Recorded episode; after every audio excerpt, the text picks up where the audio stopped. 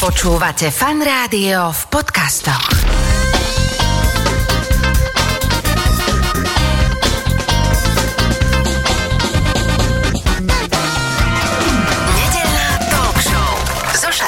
Počúvate fan rádio, nedelnú talk show. V tejto chvíli už oproti mne sedí v štúdiu fan rádia môj dnešný host, pán profesor Milan Kováč, odborník na majské dejiny. Vítajte. Dobrý deň, ďakujem za pozvanie. Musím povedať, že ma veľmi potešilo, keď sme sa stretli prvýkrát, lebo ste jak z filmu o Indiana Jones, proste taký ten profesor z terénu, ktorý je vidno, že síce aj tie katedry, aj to vyučovanie, aj vedecký výskum má rád, ale že asi ste veľmi rád aj v teréne, akože priamo tam, že kde svoj výskum vediete. Áno, pomáha mi to hlavne zhodiť kila. Zhodiť kia. No tak akože archeológ zase akože neviem, že či behá nejak strašne veľmi, ale minimálne tam, kam vy chodíte, je teplo a tam sa človek tak eh, lepšie potí. No, vždy prídem tak o nejakých 5-7 kg ľahší a to teda to telo potrebuje okrem iného, teda okrem tej vedy samozrejme. No, poďme postupne na to, že ako ste sa vystali vôbec, eh, nielen profesorom, ale hlavne, že ako ste si vybrali toto, čo je vaša taká tá disciplína, ktorá, dá sa povedať, je tak trošku je populárna, ale na jednej strane je dosť aj teda nejakým spôsobom zabudnutá, rovnako ako aj tá celá civilizácia majská. Tak eh, kde vás tak poprvýkrát v živote nejakým spôsobom chytilo, že by ste sa zaujímali vôbec o májov a nejaké tie, tieto menšie civilizácie, alebo nie menšie, také tie zabudnutejšie civilizácie? Ja myslím, že to bolo určite v detstve. Moje detstvo to bol úplne indiánsky svet. My sme mali samé indiánske skupiny, indiánske kmene, sme boli na ne rozdelení a, a takisto v tom čase, neviem čím to bolo, ale bol to taký boom socialistický, že v tých 80 rokoch vychádzalo obrovské množstvo kníh o indiánoch, takže ja som len mal taký detský sen a ako mnohí sa snažia teda si tie detské sny plniť, tak ja som si ho postupne plnil, až sa zmenil na profesionálnu prácu. No dobre, ale keď Indianov, vtedy sme sa rávali na Apačov, nejakých Siuxov a všetkých, čo sme poznali ani inak z okolností z Májoviek, teda od Karla Maja, uh, Vinetu a tak ďalej a tak ďalej. A potom akí Aztékovia, Inkovia, ale kedy to prišlo sem do tej Strednej Ameriky a teda k Májom? K tým samotným majom myslím, že to ja som najskôr uh, založil niečo, čo sa volalo kmeň Pororo, teda, ktorý napodobňoval juhoamerických, takže nechcel ísť tou tým mainstreamovými apačmi a tým, tým severoamerickým, aj keď to bol samozrejme veľmi silný detský vplyv, ale k tej strednej alebo mezoamerike, ako tomu vravíme, kultúrnemu areálu, tak tam som sa vlastne dopracoval zrejme až počas základnej vojenskej služby, keď som dva roky bol na povinnej vojne Eh, jeden z posledných, teda potom už ju zrušili. A teraz som veľmi tak, že čakal som, že eh, čo vás tomu primelo, ale posledné, čo som čakal, že nejaká základná vojenská služba.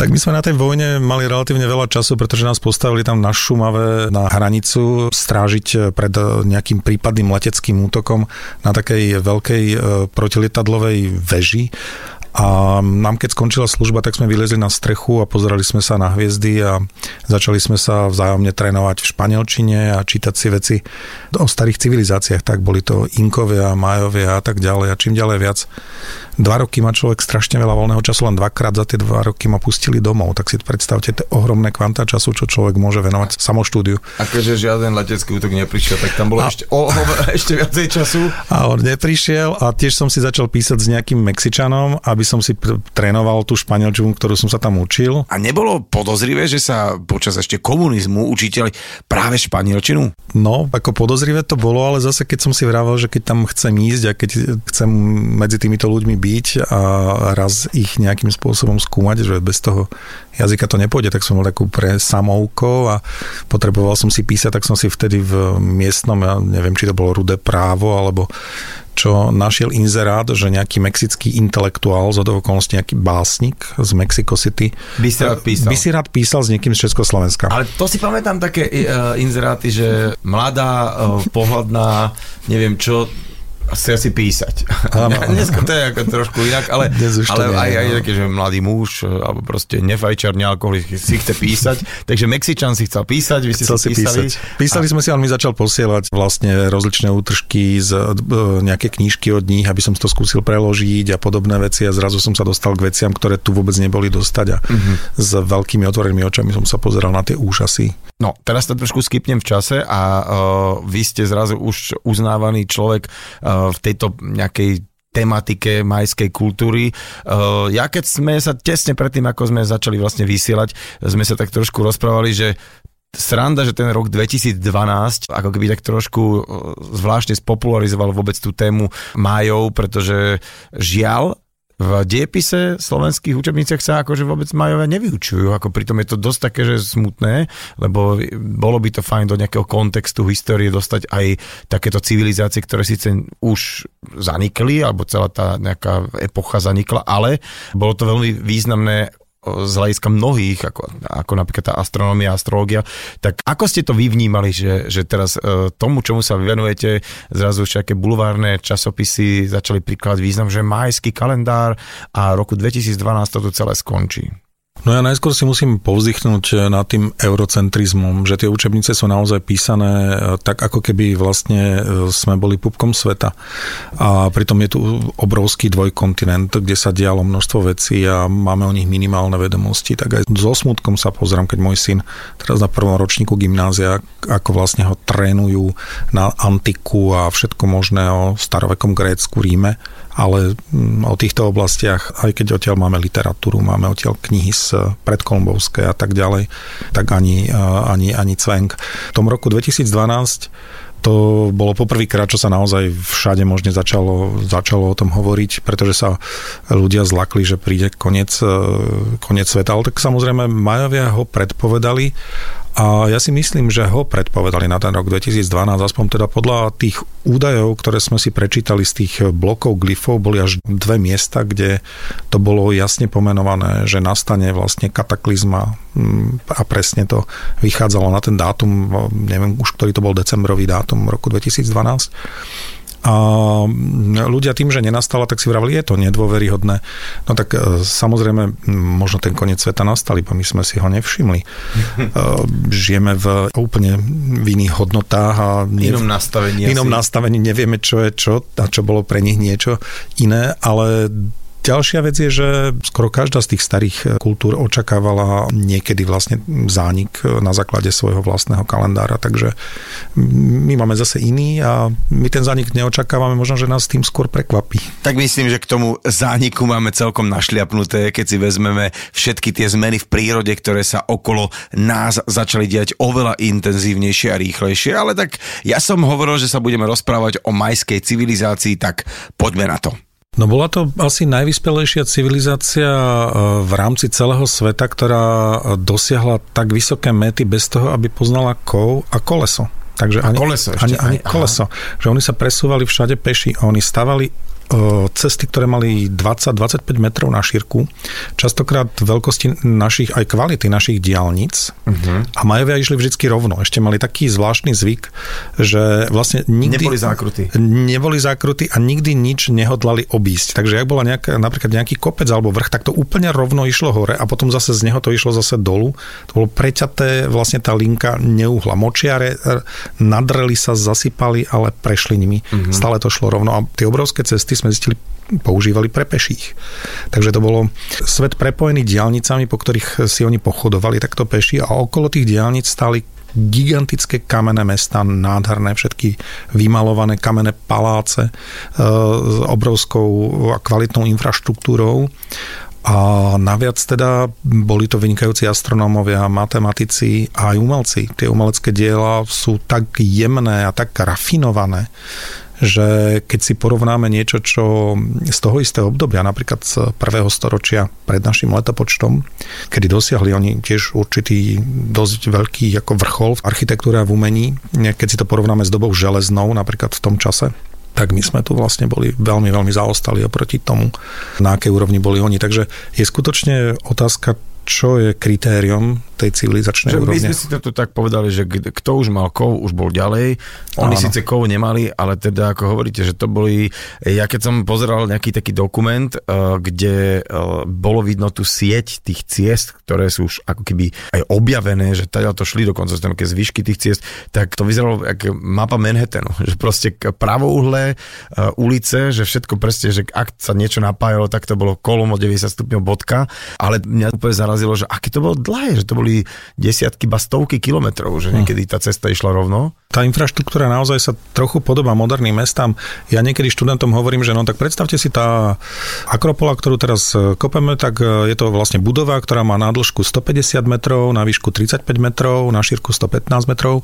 No skúste sa pozrieť v Bratislave, kde máte 150 metrovú budovu. No to je pravda, taká to asi nie je, ale je to teda oveľa ešte väčšie ako futbalové ihrisko, taká, takáto budova. A takýchto budov tam teda naozaj uh, v rámci tých majských miest bolo neurekom a boli krásne. Tak poďme ich nejako geograficky zaradiť, lebo naznačili ste Strednú Ameriku, teda Mezoameriku, ono sa celkom neprekrýva Stredná Amerika a Mezoamerika, hoci mm-hmm. to mhm. tak ako vyzerá, že to vlastne to isté, ale Stredná Amerika je teda politický pojem, že kde patrí Panama, Kostarika a tak ďalej, niekde pri hranici Južnej Ameriky, niekde Kolumbiou to končí, tou hranicou s Kolumbiou.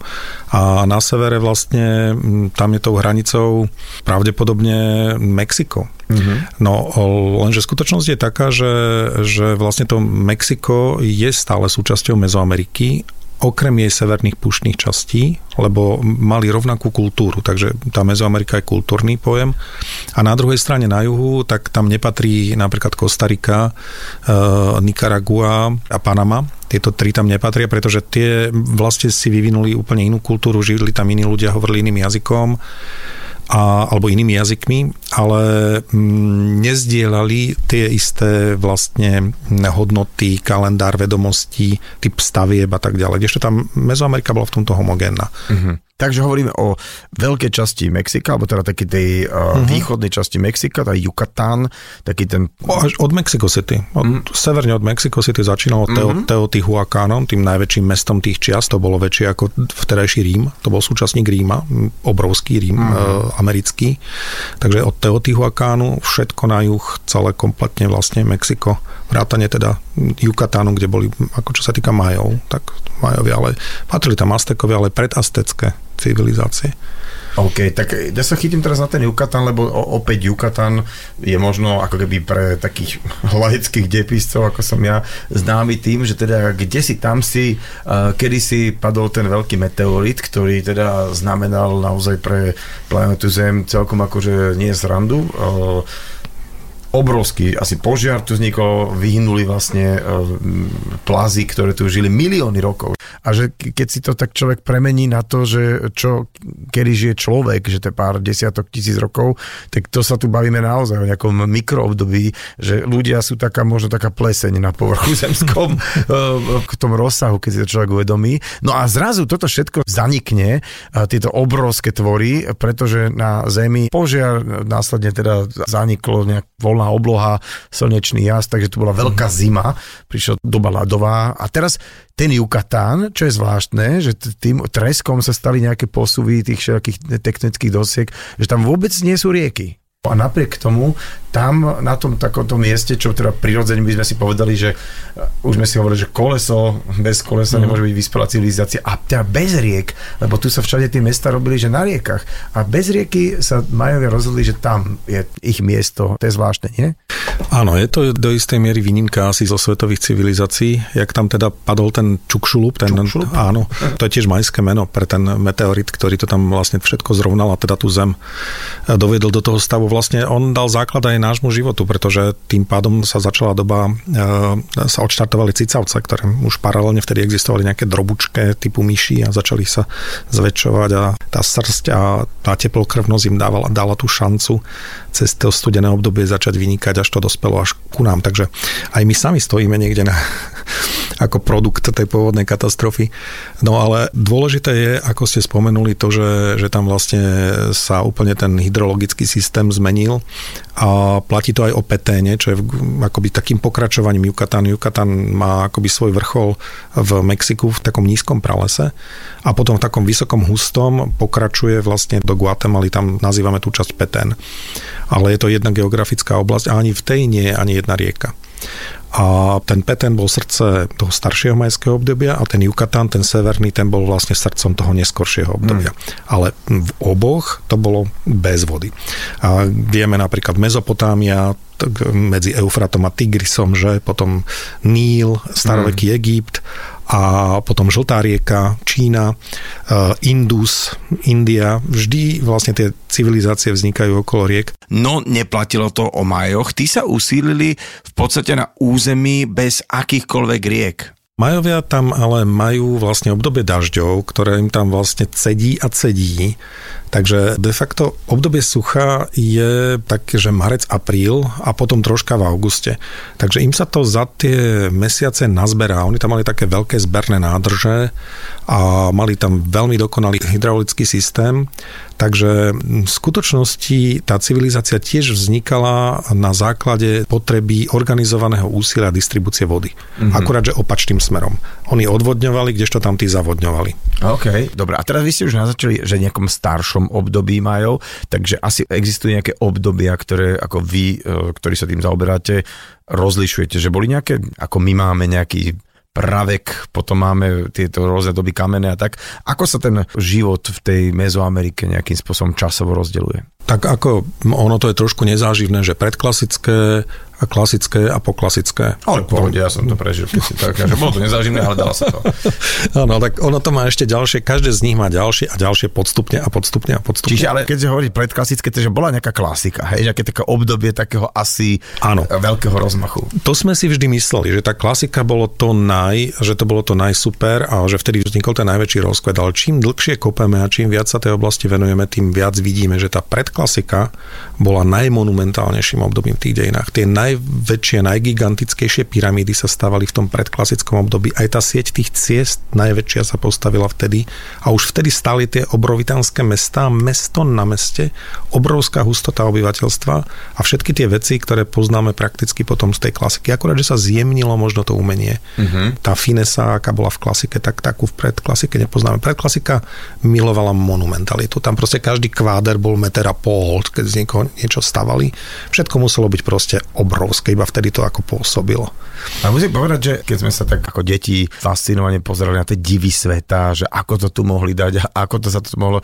Ja som to teraz zažil pred dvomi mesiacmi v Guatemala, eh, keď som sa teda vytrepal na niektoré pyramídy sa dá ísť hore, tak práve aj v Týkale, alebo kde sú také tie, že toto jak, keď ste si uvedomili, že nemali nástroje nejaké na opracovávanie, nejaké že kovové, a teda, že nemali to koleso, že toto jak sa dalo, lebo to, to, to niektoré, že to teraz, keby sme si, si aký uh, totálny developer si povie, že OK, tak sa mi to, postavím to na nejakých lístkoch uh, od turistov by sa mi to vrátilo, tak sa to nedá porovnať, akože že tá, tá hmota, že ktorú dali dokopy a zase však ich tam nebolo nejaké že milióny tých ľudí, že v 10 tisícoch sa rátali mm-hmm. tie kultúry, že, že ako je to možné celé? No je to len umenie kameňa, že kým u nás vlastne tá doba kamena mm, skončila, a prešlo sa na iné formy, tak tam vlastne stále trvala a stále sa zdokonalovala a zdokonalovala až sa doviedla do absolútnej dokonalosti. Mm. Proste, že ktorý druh kameňa funguje vlastne ako a tam ich boli vlastne stovky a niektoré z nich fungovali ako dláta a ďalšie. Bolo tam vlastne tá kamenárska kultúra, kam ťuknúť a ako ťuknúť vlastne sa dedilo z generácie na generácie stále zdokonalovalo. Takže dnes to nie je možné napodobiť. My sme skúšali, pretože sme sa pokúšali reštaurovať niektoré veci, takže postaviť to tak ako oni, pretože erózia alebo vyvrátené korene nám zničili nejaké schodiska, tak sme chceli z tých istých ložísk vlastne vybrať kamene a vytesať ich. No to bolo prakticky to bola taká sizifovská robota, že... Napriek tomu, že teraz sú nejaké nástroje a technológie, Áno, že nešlo to, hej? My sme to robili už s kovom, ale bolo to, stále to bolo niečo... No, to bola chyba. Možno. A čo teda robí civilizáciu tým, že už to nie je nejaký kmeň, ale že môžeme hovoriť, že je to majská kultúra. Je to tým, že mali svoje písmo a tvorili, čo viem, umenie? Je tam viac akože tých štádí a tých kritérií sú rôzne podľa definícií, e, ktorých je tiež veľa, ale keď sa zhodneme na to, ako civilizácia je niečo, nejaký súbor e, vlastne nejakých kultúrnych znakov, ktoré sú natoľko e, vyspelé alebo natoľko charakteristické, že, že sa významným spôsobom odlišujú od všetkého okolo, tak skutočne toto bola jediná kultúra, ktorá mala práve písmo. V Andách bolo nejaké povrázkové písmo, Aztekovia mali nejaké piktogramy, jazykami, ale Majovia vyvinuli písmo prakticky také, ako majú napríklad dneska Číňania, alebo Japonci, alebo Koreje. Jednoducho písmo, ktoré malo nejaké znaky, buď plnohodnotné logogramy, že znak znamená význam, alebo znak znamená slabiku že bolo mhm. vlastne slabičné, nie hláskové, ale slabičné. Mm-hmm. Ale to znamená, že malo fonetickú hodnotu a tým aj by ste s ním dokázali zapísať aj jazyk, ktorému nerozumiete, len podľa toho, ako ho počujete jednoducho dokázali ste zapísať úplne všetko a niekto, kto prišiel po vás, to dokázal úplne rovnako prečítať. Nám sa to zdá dnes samozrejmosť, ale v starovekom svete to samozrejmosť nebola.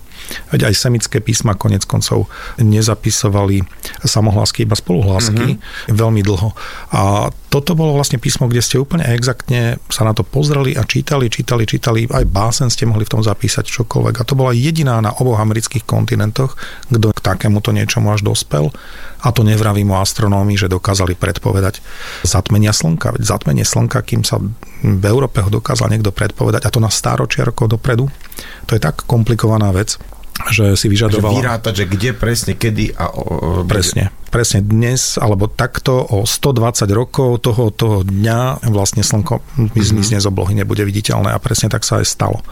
Takže to chcelo mm, naozaj takého by som povedal génia toho ľudu, ktorý sa kultivoval v priebehu mnohých stáročí, než e, k takýmto znalostiam, takémuto typu znalostí dospel. Lebo len teraz asi pozorovaním to celkom asi trvá, čiže tam muselo prísť naozaj k nejakým až takým, že výpočtom alebo niečomu, čo teraz nám celkom nedáva akože zmysel, ako to mohli už len teda ten výpočet začiatku sveta, nielen konca sveta, ale aj e, tá jedna dôležitá stela, ktorá hovorí o tom, že oni sa normálne s vedcami, ktorými sú aktuálne nejakí vedci a spätne sa pozera, že kedy asi vznikla Zem, tak tam je tam tá stela, ktorá to vyrátala, ako na ktorej ten výpočet e, napísaný a že toto je celkom ako také, že tých berúce, že, že kde boli oni v rámci nejakej matematiky a astronómie, ale teda aj e, mnohé stavby, ktoré som teda videl a keď tam nejaký sprievodca nám rozprával, že tu sa postavte a naozaj to sedelo, že presne v nejakom okne na slnovratoch tam svietilo slnko do nejakého tvaru. Šialené veci, že to, to dnes nám príde ako keby, že to jak, to, to je divné. Presne tak.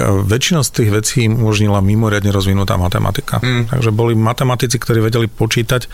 Ja si myslím, že ten ich číselný systém bol ešte dokonalejší než ten náš. Niekedy na kratšom úseku dokázali vedieť zapísať aj spočítať zložitejšie veci uh-huh. než keď my to teda počítame ručne. Keď počítame desiatkových sústavek, oni asi niečo mali iné. Ale... 20-kovú, 20-kovú. Rozprávame sa teda o majoch a neviem, či to môžem porovnať, dajme tomu, so starými egyptianmi, lebo v Egypte boli nejakí faraóni, tí sa považovali za bohov a potom pod nimi boli nejakí podaní. Ako to bolo v rámci nejakej hierarchie u Majov? Ja si myslím, že ono to od toho starovekého Egypta nemá až tak ďaleko. Nie len tým, že tam vznikali tie pyramídy, ale takisto, že ten kráľ bol de facto buď nejakým stelesnením boha, alebo jeho zástupcom, ale častejšie si myslíme skôr, že to bolo stelesnenie priamo boha až na to, že ten Egypt bol v nejakom momente zjednotený a že vznikol ako horný a dolný Egypt, najskôr bolo menej tých kráľovství a nakoniec vznikol ako egyptská ríša. Kdežto Majovia k takémuto štádiu nikdy nedospeli. Vždy to bolo len jak u nás vlastne hrba stredovekých kráľovstiev, tak takto tam bolo. Proste to bolo kráľovstvo vedľa kráľovstva, ktoré malo svojho kráľa a každý ten kráľ bol posvetným vlastne stelesnením božstva lokálneho, mm-hmm. ale ktoré bolo len nejakou variantou božstva všeobecného, ktoré poznali aj ostatní len pod iným menom alebo s troška inou funkciou. Celé to bolo teda dosť o bohoch, o vesmíre, vlastne oni svoje mesta, svoje centra aj paláce stavali podľa tvaru súhvezdí a podľa toho, kde došlo k takej a takej udalosti v božskom svete, ktorého obraz bol na nebi, tak to vlastne potom stavali na zemi. Takže to boli akoby obrazy neba to, to, čo stavali. Bolo to dosť z nášho hľadiska také mysteriózne. Mm-hmm. A čo sa týka tej hierarchie, tak uh, nemali tam veľkú úlohu otroci, ako napríklad v starovekom Grécku ktoré bolo vyslovene otrokársky štát a na tom fungovalo celé hospodárstvo. Tu boli vlastne rolníci, niečo taká ako stredná trieda, remeselníci a potom elity a vlastne král a príbuzný kráľa. Že bolo to vlastne taká, skôr by som povedal, podobné feudálnej spoločnosti uh-huh. u nás v stredoveku ale aj každý ten rolník bol slobodný muž a väčšinu domov, ktoré nachádzame, boli kamenné, priestranné, pomerne, ja by som povedal, že až luxusné domy, bolo dosť náročné ich postaviť a patrili e, mnohokrát e, vlastne bežným te, ľuďom. Bežným ľuďom, uh-huh. bežným ľuďom. Takže tam bola dosť vysoká tá stredná trieda, že to nebolo také, že bola obrovská masa chudákov a potom malinká vrstva tých elít. Tých elít bolo tak ako nejakých 5, možno 10 a ale potom e, vlastne tá vrstva, čo tvorila ten základ, tá bola obrovská, tá tvorila vlastne väčšinu celého obyvateľstva. Spomínali sme tie diálnice, obrovské cesty, ktoré mali niekoľko sto kilometrov. Hovorili ste, že jednotlivé mesta boli vlastne také malé kráľovstvá, kde teda tí králi boli s telesnením Boha, takže uh, napriek tomu komunikovali asi medzi sebou nejakým spôsobom, navštevovali sa alebo vymieniali si možno nejaké skúsenosti, keďže možno aj veľa stoviek kilometrov od seba to vyzeralo celkom podobne z hľadiska architektúry a teda aj z hľadiska tých vedomostí, takže asi sa to muselo nejak, museli nejak komunikovať medzi sebou, že či to teda narážalo na, na také, že tak ale my sme trošku iní bohovia ako vy, alebo nejak tak súzneli spolu celá tá majská civilizácia. A druhá časť otázky, že keď ste hovorili, že uh, slúžilo to na také presuny, aj na také zrýchlené presuny, dajme tomu nejakých armád, že kto bol ich nepriateľ, takých májov, alebo že či medzi sebou tak bojovali? Podstate tie cesty slúžili na dva účely. Ten dôležitejší boli asi náboženské procesie, pretože oni mali väčšinu tých, e, no, oni boli nesmierne zbožní. Všetko to tam bolo spojené s nejakým spôsobom s kultom, s rituálmi a tak ďalej.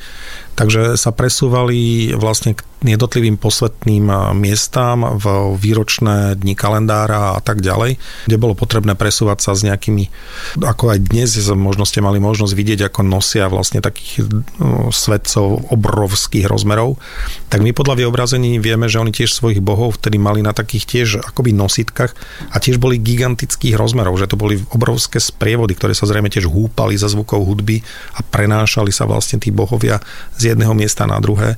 Takže to boli veľmi dôležité cesty na tieto procesie, ktoré boli pre nich vlastne kľúčové. No a potom e, samozrejme takisto na presuny vojska. A aliancie vznikali veľmi jednoducho, zase to pripodobním k nášmu stredoveku, keď je vlastne svoju dceru a sesternicu vydal za tamtoho, mm-hmm. za dceru tamtoho kráľa a tak ďalej, tak jakmile sa po, pokrvne poprepájali, tak vznikla taká pavučina vlastne vzájomne prepojených rodov, ktoré držali vlastne jednu alianciu. Mm-hmm. A potom bola ďalšia aliancia, ktorá bola zase vzájomne prepojená. No a tie aliancie mali samozrejme medzi sebou nezhody Eh, buď o územie alebo o nejaké iné veci a tie viedli medzi sebou vojny, takže Majovia viedli medzi sebou vojny navzájom. Poďme si nejako časovo ohraničiť, kedy vlastne ako keby začala majská civilizácia, ale ešte taká aj malilinká podotázka, keď eh, sme hovorili, že mali písmo a svoj jazyk, že či náhodou až k nám neprniklo niečo z ich jazyka? Slovenčina obsahuje jedno jediné majské slovo. Kakao. Kakao. Kakao, to je vlastne majčina, takže to je naša. A to je aj, aj chuť majov a aj slovo majské. No ale vrátim sa k tej zase nudnejšej časti chronológie. Tí majovia zhruba sa tam objavujú e, okolo 2000 rokov pred e, našim letopočtom a sú tam stále dodnes. Mm-hmm. To je vlastne jednoduché. To znamená 4000 rokov existencie tých ľudí hovoriacich tým istým jazykom a ja si myslím, že jediacich stále tie isté jedlá a oblečených veľmi podobne. To je veľmi konzervatívna kultúra, takže ten, kto ich navštívi dnes, tak tie tradície majú strašne hlboké korene. Mm. Čiže tak, ako teraz ich vidíme, a celkom farebných, musím povedať, akože veľmi maličkých. A dokonca aj tie domy, čo boli poodkrývané a do ktorých som, že tu bolo, že potiaľ to bola strecha, tak to bolo hádam nejakých 130 cm, 140. Čo som sa ja hlavy nabúchal na týchto, že, že týchto v tých, vchodoch. Áno. Tých vchodoch, že strašne takí asi mali ľudia to boli, ale zjavne asi dosť šikovní, eh, že toto s tým nejakým spôsobom nesúviselo. A teraz poďme, že kedy eh, je taký ten zánik majskej civilizácie, kedy sa berie, že zrazu sa hovorí až o tzv. kolapse, lebo eh, z ničoho nič, naozaj, ako to bolo pár, možno desiatok rokov, kedy z takéto obrovskej, obrovskej kultúry kultúrno, neviem aké veľkej civilizácie až. E, je to, je to ten zbytok, čo teraz poznáme, to znamená pár nejakých etnických miest, kde teda, že aha, tu žijú pôvodní majovia. No ono tých kolapsov bolo niekoľko. O tom sa málo vie, pretože už aj tá predklasická, čo som hovoril, že bola tá monumentálna, že to bol tá gigantománia. Keď mm-hmm. stávali všetko, všetko iba gigantické, dokonca aj hlavy svojich kráľov stávali ako gigantické, proste všetko bolo gigantické. Tak, e, tak e, toto obdobie tiež nám náhle končí a pomerne záhadne okolo roku 150 nášho letopočtu a potom tam je 100 rokov tzv. hiatus, keď nevieme, čo sa dialo, všetko bolo hore nohami a nikde nikto. Ale potom nám z toho vznikla nová civilizácia a to už tá klasická po tej mhm. predklasickej. Takže tá predklasická a klasická bola rozdelená nejakým záhadným hiatom, ktorý tiež e, nevieme, čo sa stalo a všetko, čo bolo predtým zmizlo a začalo niečo nové.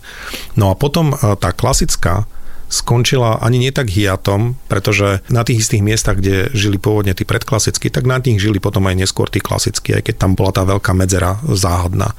Ale klasická nám skončila vlastne tak, že všetci zmizli a už sa tam nikto nikdy nevrátil. Takže tam je tá akoby najväčšia záhada, že tie centrá... To hovoríme o akom nejakom letopočte? Alebo...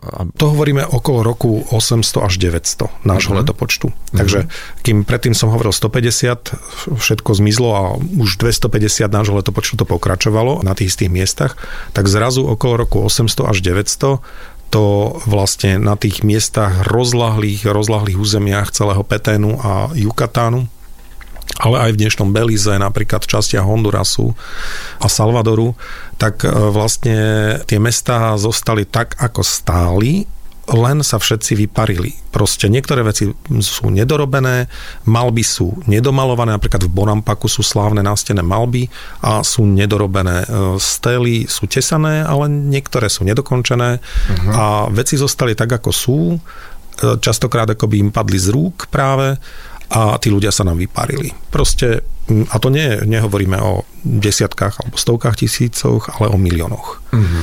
Takže nevieme presne, čo sa stalo, ale z tejto oblasti tí ľudia jednoducho zmizli a zrazu sa nám objavujú úplne na juhu v guatemalských Vysočinách, zhruba tak po nejakých 100 rokoch, tam zrazu začínajú vznikať tzv. poklasická civilizácia, ale úplne na extrémne, na Tichomorskom pobreží, v horách.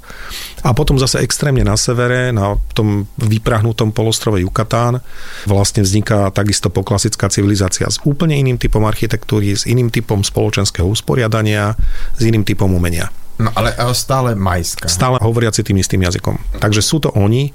A čo mohlo byť príčinou tohto takého toho vymiznutia alebo kolapsu majov vôbec? Existuje množstvo hypotéz, z ktorých najrelevantnejšie je asi taký environmentálny kolaps, uh-huh. ale nemáme to potvrdené stále úplne jasne každý ten zánik, aj ten konečný, potom to si povedzme nejaký rok, alebo teda nejaké, nejaké storočie, to je nejaké 15. 16. alebo kde... To je príchod Španielov. Príchod Španielov. To, je, to, to znamená 16. 16. storočie, takže Španieli prišli a zrazu tam to pre mnohé, akože nielen majské kmene alebo civilizácia alebo národy znamenalo veľký akože prúser, aj s príchodom chorôb. To si všetko povieme v nejakom ďalšom dieli, ale tam sa hovorí aj o tom, že aj títo majovia, ktorí takéto veci vedeli, ktoré takýmto veciam rozumeli a vedeli počítať a uh, nejak s vesmírom nejak inak narábali ako my dnes. Takže tiež presne na to, čo teraz aj my dochádzame ako ľudstvo, že nie až tak úplne šetrne narábali s prírodou. Že teraz si tiež myslíte, že tá príroda to je nekonečno z hľadiska zdrojov a že si to tam celkom vyklčovali, až to bolo také v podstate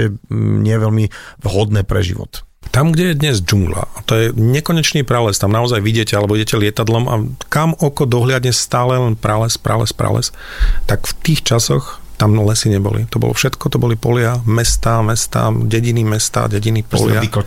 To bolo všetko vykočované a Máme na to akože množstvo normálne vedeckých dôkazov, že to takto bolo. Že to bola jednoducho polnohospodárska krajina. Ale čím ďalej vlastne z tých hôr sa, tým, že tie lesy tam neboli, tak nezadržiavali vodu a po tých prívalových dažďov sa im vlastne z, tá voda z tých hôr zliezala aj s hlinou dolu a zaplňala im vlastne tie drenážne kanále. Uh-huh. A obdobie dažďov potom im zaplavilo kompletne polia a tie im nevydávali úrodu lebo oni tam potrebovali stovky a tisíce drenážnych kanálov. Mm, lebo tam, takže tam... To vlastne to, čo si to robíme, tak teraz celkom s nejakým uhlíkom a tak ďalej, s vodou, s lesmi, s výrubom, takže to, to sa nejak takto im asi prihodilo. Ja si myslím, že ľudstvo stále dokola opakuje tie isté chyby len na ne zabudne. Tak asi na chvíľku vaporizujeme tiež nejakých uh, pár sto rokov, budem, no nejak sa hádam, chytíme. Ale poďme teraz aj k tomu vášmu výskumu, lebo to zarezonovalo naozaj nielen teda, že opäť, že taká krajina Slovensko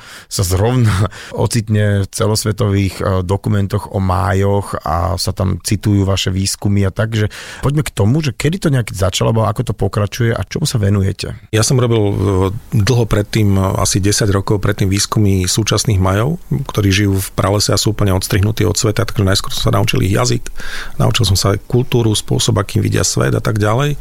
A potom od roku 2009 e, som začal viesť archeologické výskumy na území Guatemaly. Tam výskumy predtým som robil na druhej strane hranice, ale toho istého pralesa v Mexiku. A v Guatemala tie výskumy už robíme 15 rokov, takže je to 15 rokov kontinuálnych vykopávok a za tých 15 rokov sme už vykopali približne 20 majských, starých majských miest. Mm a o ďalších asi 100 ďalej vieme, ktorých sme zmapovali a urobili sme, e, že sme ich v tom pralese nejakým spôsobom objavili. Ja som videl jeden zahraničný dokument, kde sa zrazu objavili Slováci, vy ste sa tam objavili a rozprávali ste aj o tom, že ste objavili, no ja to nazvem tak jednoducho nejakú akúsi rúru do zeme, kde boli dva predmety, také rituálne posvetné, ktorými sa králi rezali, obetovali svoju krv, ale že to bolo na úrovni doslova ten objav až nejakých korunovačných klenotov. Presne tak, našli sme najstaršie majské korunovačné klenoty z zhruba roku 100 pred našim letopočtom a kompletne kráľovské žezlo, mm. keď bol král uvedený do úradu, ktoré je popísané hieroglyfmi, ktoré sme rozluštili, kde je popísaná celá tá ceremonia. Takže je to, že wow. To je, bol to obrovský objav, je to najstaršie písmo, aké bolo kedy nájdené majské na mieste teda uh, toho objavu. A to je naozaj, to bola šachta, ktorú sme kopali, kopali a na jej dne zrazu bolo uložené tie vlastne kráľovské insignie novonastupujúceho kráľa, ktorých tam uložil a urobil z toho miesta dynastickú svetiňu a všetci králi, čo prišli po ňom, to boli jeho synovia, vnúci, pravnúci, prapravnúci, tak všetci to miesto mali v obrovskej úcte a našli sme tam obrovské množstvo obetí, obetí, navršených, navršených. Mm-hmm. Takže čo sa tak asi tak môže skrývať pod nimi, tak sme šli stále hlbšie, hlbšie a našli sme toto teda, akože o, niektorí také, že archeológovia to prirovnávajú až taký význam, že keď sa tá nejaká Tutanchamona hrobka, ktorý on nebol nejaký veľmi významný, ako, no nebol veľmi významný, akože nebol to ten najvýznamnejší uh, faraón, ale objavom tejto hrobky, keď si človek uvedomí, ako museli vyzerať potom tie hrobky tých ozajstných, velikánskych, nejakých zásadných faraónov. A toto už bolo že šialené, akože, že tie bohatstvo a také nevýdaný objav, že keď si to presunieme niekam do Mezoameriky, kde teda nepoznali kov, zlato a všetky tieto veci, tak uh, tieto klenoty, takéto z toho jadejdu, takže je to naozaj z hľadiska toho, že kam to posunulo nejaký pohľad na tú kultúru, že významný objav, takže veľký veľký akože obdiv teda za mňa, že sa to takto Slovákom podarilo. A ja by som, keďže už nám celkom beží ten čas a presne som sa tohto bál, že s vami to bude e, veľmi krásne, rýchle e, rozprávanie a teda slúbme si, že sa ešte takto minimálne raz, dva razy stretneme, aby sme možno vytiahli nejaké vecičky od tých majov také známe a spravím takú ochutnávku, teda spravím také, že promo na nejaký ďalší neskorší diel. Uh, totižto uh, majovia vraj poznali alkohol, samozrejme ho nepoznali v takom eh, nejakom nejakej formáte, ako my tu máme nejaké destiláty, ale tak nejaká fermentácia nejakých ovocí asi prebiehalo a eh, robilo to, čo to malo, ale vraj ho nepili. Uh, no pili ho len tým druhým koncom. No. Takže Majovia mali, neviem kde a kedy sa vyvinul ten zvyk, ale pravdepodobne veľmi dávno, lebo tie dôkazy máme úplne už z toho predklasického obdobia tak e, vlastne požívali alkohol ako fermentovaný, ne, nepálili alkohol, to je veľmi neskorý vynález. Fermentovaný alkohol, požívali ho konečníkom. Hmm. Takže mali na to také špeciálne trubice a také nálevky a mali vždy svojho asistenta, ktorý im vlastne nalieval, keď dostali chuť teda, ale väčšinou to bolo pri rituálnych príležitostiach. A dokonca to bolo tak dôležitý tá nálevka, že králi to mali ako jeden zo svojich hlavných insígní, takže on mal ako v jednej ruke žezlo a v druhej sa nechával vyobrazovať s tou nálevkou. Nálevkou, s ktorou si nalieval do konečníka alkohol. Áno. To je výborné. Akože toto mi to príde, že v podstate ako dneska uh, niekto nosí hodinky, uh, že proste si idú na nejakých značkách, ano, alebo ano, proste nejakých, tak, tak uh, súčasťou nejakého, že ako chlap poriadny mám svoju nalievku a, a to, že, že vlastne žena, keď ste prišli domov, zase si nalieval, že, ste si tam boli do zadku nalievať zase, to je hrozné. Že toto je veľká sranda, že, že asi im prišlo, že uh, nejde to vrchom cez tú pečen, tak im nebýva tak strašne zle, takže ne, alebo, alebo to, to lepšie šlape. Rýchlo, lepšie to šlape. Ježiši, dobre, ani sa tomto ne, nehovorím ďalej, ale v každom prípade, aby ste vedeli, že nie len v tej astrologii tí majovia boli takí nejakí ďalej, a, a takže keď sa budeme rozprávať o tej majskej kultúre trošku bližšie a aj o tom zániku a respektíve aj o tom, ako o, Španieli objavili Ameriku a vôbec tam deletovali veľa takýchto kultúr a národov. O tom sa budeme rozprávať ďalej. Veľmi krásne vám ďakujem za váš čas. Ja len pripomeniem, že dnes som sa rozprával s pánom profesorom Milanom Kováčom. Ďakujem veľmi pekne ešte raz za pozvanie a teším sa na budúce.